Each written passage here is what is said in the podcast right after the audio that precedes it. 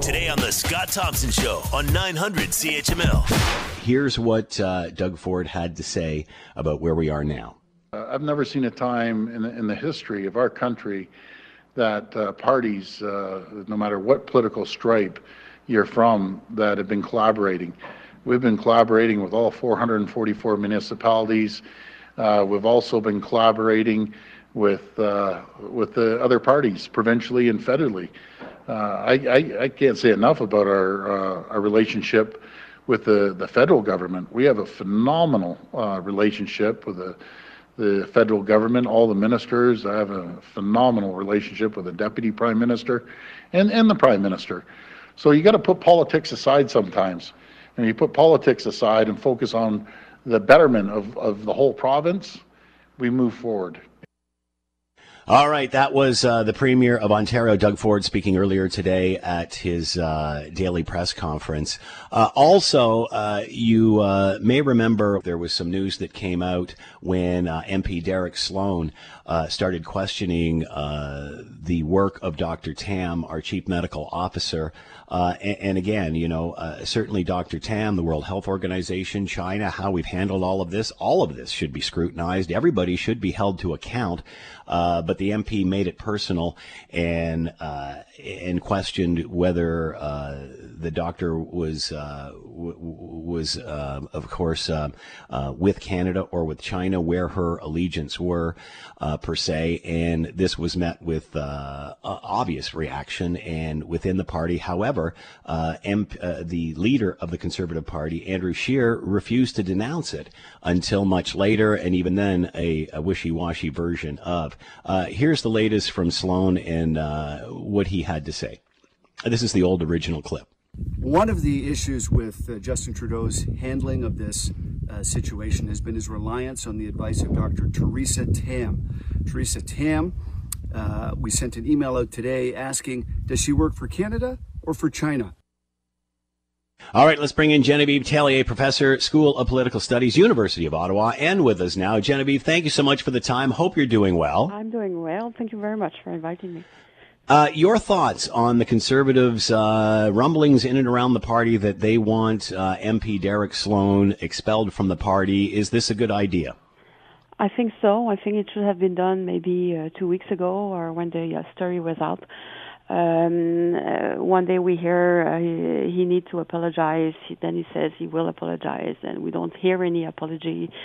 So it's kind of uh, we don't know really what's going on. So I couldn't understand why the party is not very comfortable with that because uh, uh, Derek Sloan is representing the social conservative of the party, and that's a big chunk. And there's a leadership race, and uh, you, you want that the support of that group.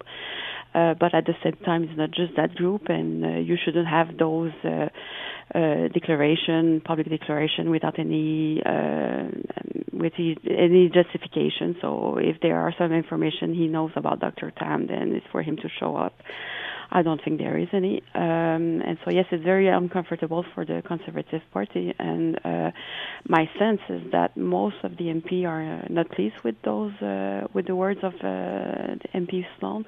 Um, should he stay to run? Should he stay within the party? Um, yes, a decision must be taken because then it's again another distraction that we have coming within the party instead of focusing on the real issue that we should maybe talk about uh, within the Conservative Party. Surprised that Andrew Scheer didn't nip this in the bud right away, and, and I mean, uh, are many questioning whether they should have replaced Andrew Scheer with an interim leader? Yes, and uh, from the beginning of the pandemic, we see that Andrew Scheer is not comfortable uh, in his position of leader of an opposition party. It's difficult for him because he's an, uh, an acting uh, leader, and so uh, he cannot present his own view on what the conservatives should do. But at the same time, we see this kind of aggressive behavior that we may question. How come he does attack uh, Justin Trudeau, for instance? Uh, that may not be the time, uh, and it may not be for him to do so. And I think overall it's a missed opportunity for the Conservative Party because they could have had uh, Andrew Scheer uh, presenting a much softer image, being more collaborative, and then come up with uh, the new leader. I was going to say Peter MacKay, but I'm not sure anymore. But uh, have the new leader establishing other grounds for the Conservative Party uh, later on.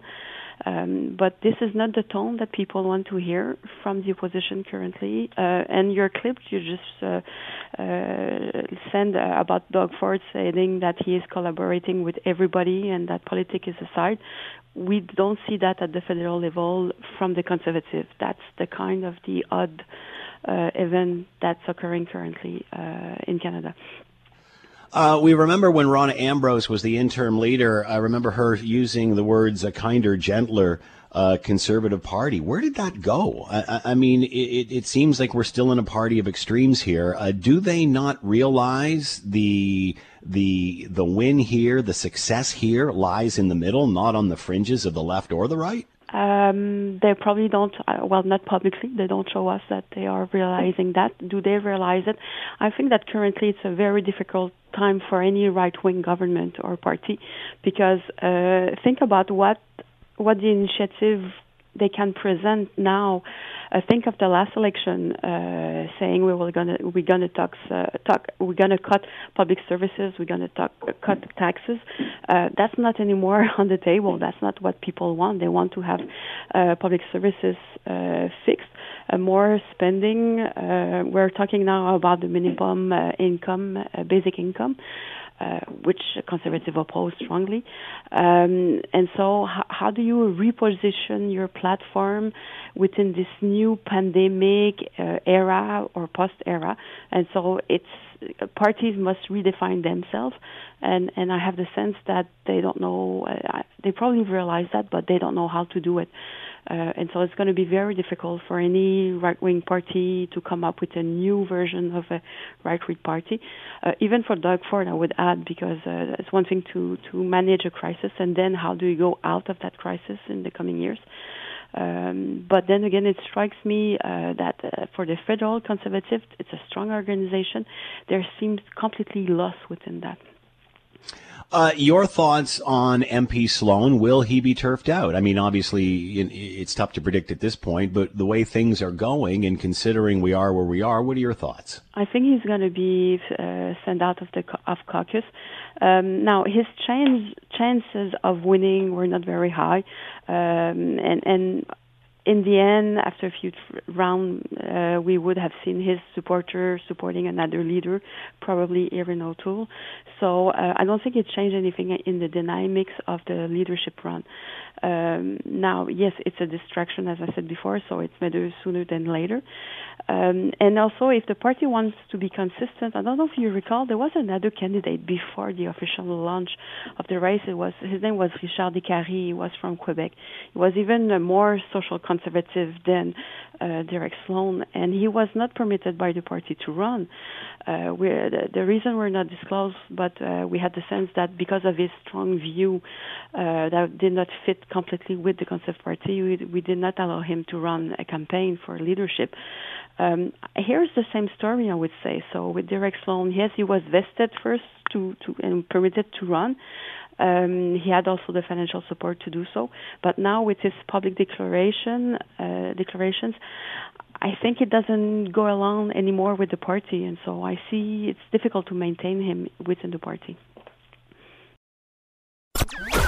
You're listening to the Scott Thompson Show podcast on 900 CHML. When will we get to the point where we hear more from Peter MacKay or uh, Erin O'Toole than we will from Andrew Scheer? Shouldn't they be speaking up soon?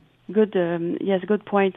Um, now, do how do you do that? Do you speak uh, saying, "Well, if I was a leader, I would do that"? That's one thing, or do they speak as a leadership leadership candidate and proposing their platform? For them, also, it's not it's not easy to to find the right balance. Uh, will people listen? Also, because we don't talk a lot about the conservative, we should talk a lot about them, but with the pandemic, we do not do so. And so, uh, what do they have to say in public? So, I think that currently what's happening is that they are reaching out to um, members of the party. They are trying to recruit new members also. So, it's more internal, probably emails that are sent. They are laying out uh, some of their ideas. Um, but there are no public debates. We know that's not feasible. Uh, and maybe it's better for them to keep low, uh, low profiles for the moment because uh, yeah, really, it may be difficult to explain why they would go out publicly and, and, and either criticize what Andrew Scheer is doing or uh, Justin Trudeau or presenting the platform. People may think that it would not be the right time to do so. There were rumblings uh, last week about uh, the Liberals calling an early election.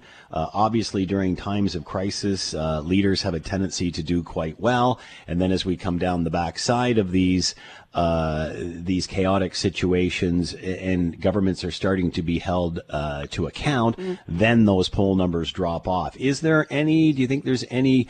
Uh, truth to the fact that we could see an early election? And, and where does the conservative leadership campaign fit in all of this? I don't think we'll see that. And the reason why is because Election Canada would not be prepared to launch an election during a pandemic. Uh, we just heard about uh, in Saskatchewan because there's an election that should occur in the fall, and their uh, election Saskatchewan said uh, we're not ready currently. We'll need new measure. We'll need more places to have uh, polls. Uh, we'll need to have also ballot by mail to be available more widely. Uh, so I would guess that um, Election Canada would say we're not prepared to have election right now because uh, it's impossible to have uh, people working for us and uh, and following the guidelines for uh, social distancing, for example. So for that, I would be very surprised. And furthermore, I don't think that Canadians would reward a party that would launch an election. You don't benefit from a crisis, and even though the tension would be there um, I don't think that should be the main motivation for the moment. And it could be more harm than benefits. And we did see that in the past. Uh, before fixed election dates, uh, government that would call an election early, like after three years within their mandate, and they are not necessarily rewarded by that, even though the polls are are high. Think about the Liberals in Ontario in '84 587. Peterson, yeah. Um, yes, uh, and so so those are the kind of examples we could think about. And so the electorate is very volatile, um, is short-sighted, I would say also. So we tend to forget the past very quickly, and so uh, I don't think it would benefit the, the, the liberals to do so. That being said, um, considering where we are with this pandemic, and let's just say the conservatives weren't going through a leadership race and they had a, a elected leader, uh, how soon could it be before we could call an election? Then, uh, yes, a bit sooner. So uh, I don't see any election in the summer, but maybe in the fall. Then again, it depends how the pandemic is going I, I, think we should wait for for a vaccine. Probably my, my best guess for that. Mm-hmm. But uh, the first uh, window of opportunity, I think both parties will like to launch an election, uh, uh, the Liberals and the, the Conservatives. Now, uh, just one party is not enough to launch an election, so you should you should see others party wanting to go into a campaign. Uh, does the Bloc Québécois wants to do so? I'm not sure. They're very satisfied with what they have now, so it would be maybe dangerous for them to to want ele- an election. Uh, the NDP, strangely, the NDP, we don't hear a lot about them currently. Will they perform better uh, with another election? I'm not sure. Probably the vote would go to the Liberals. Um, so um, yes, uh, I don't think we'll have a full mandate. Uh, once the leader in the Conservative Conservative Party has been selected, yes, the probability increased a lot for a, a early elections. Uh, who will call it? Probably the Conservative and the Liberals both would like to have one. Uh, but then again, um, I'm still unsure about this pandemic. Uh, having a vaccine, as I said before, I think would be probably the factor number one uh, for that. Uh, Post COVID 19, will Canada hold China to account? Uh, will, or, or do, do, issues like the two Michaels play a huge factor in this? Uh, obviously, uh, the Prime Minister trying for a, a, a seat on the UN Security Council. What will this do for relations with Canada and China post COVID 19. Yes, and at the same time, we have seen China delivering a lot of goods to Canada. They were not all perfect, but still, uh, China has also helped helped Canada. So it's kind of ambiguous. Um, I'm not sure where we're going to go with that. Uh, now, one way out is that it's possible not to blame China, but more to blame the Health or World Health Organization. Uh, so indirectly China, but not, not do it uh, directly. Um, and as you said, the two Michaels that we don't talk about anymore. We don't know what's happening with that. Um, and and I was just listening to uh, Minister Champagne this morning, uh, the foreign minister saying, "Well, you know, during time of crisis, we see our who are our real friends and who are not during international uh, crisis." Um, I think he was making reference to the United States also, uh, but maybe our focus will change. Uh, we seem to have good relationship with Europe also. So maybe if we look at developing more ties, more close ties, would be with Europe. Uh, but yes, China will be a big question mark. Uh, but at the same time, as I said, we have to be cautious about that. So uh, we're going to have to see what happens with that. Uh, as people are slowly moving out of this and politics slowly gets back to normal, will we see a, a different type of politics? Because, uh, as you mentioned earlier, I think Canadians are happy when parties work together. Is this just a, a short term thing here? I think so. I'm sad to report. Yes, I'm not sure it was going to be, uh, or if we see changes, I'm not sure it will be changes for a long time, so maybe a few years. Now, that being said, if you look at the major development that we have seen in Canada in terms of policy, um, insurance, uh, health insurance, uh, employment, that kind of thing, they are either occurred after a big crisis like World War One or World War Two, or when the government was in minority, like during the 70s. Uh, I talk at the federal level. Here we have both. So we have a minority uh, government, we have a big crisis, and so probably people will accept a bit more easily to fund a bit more public services.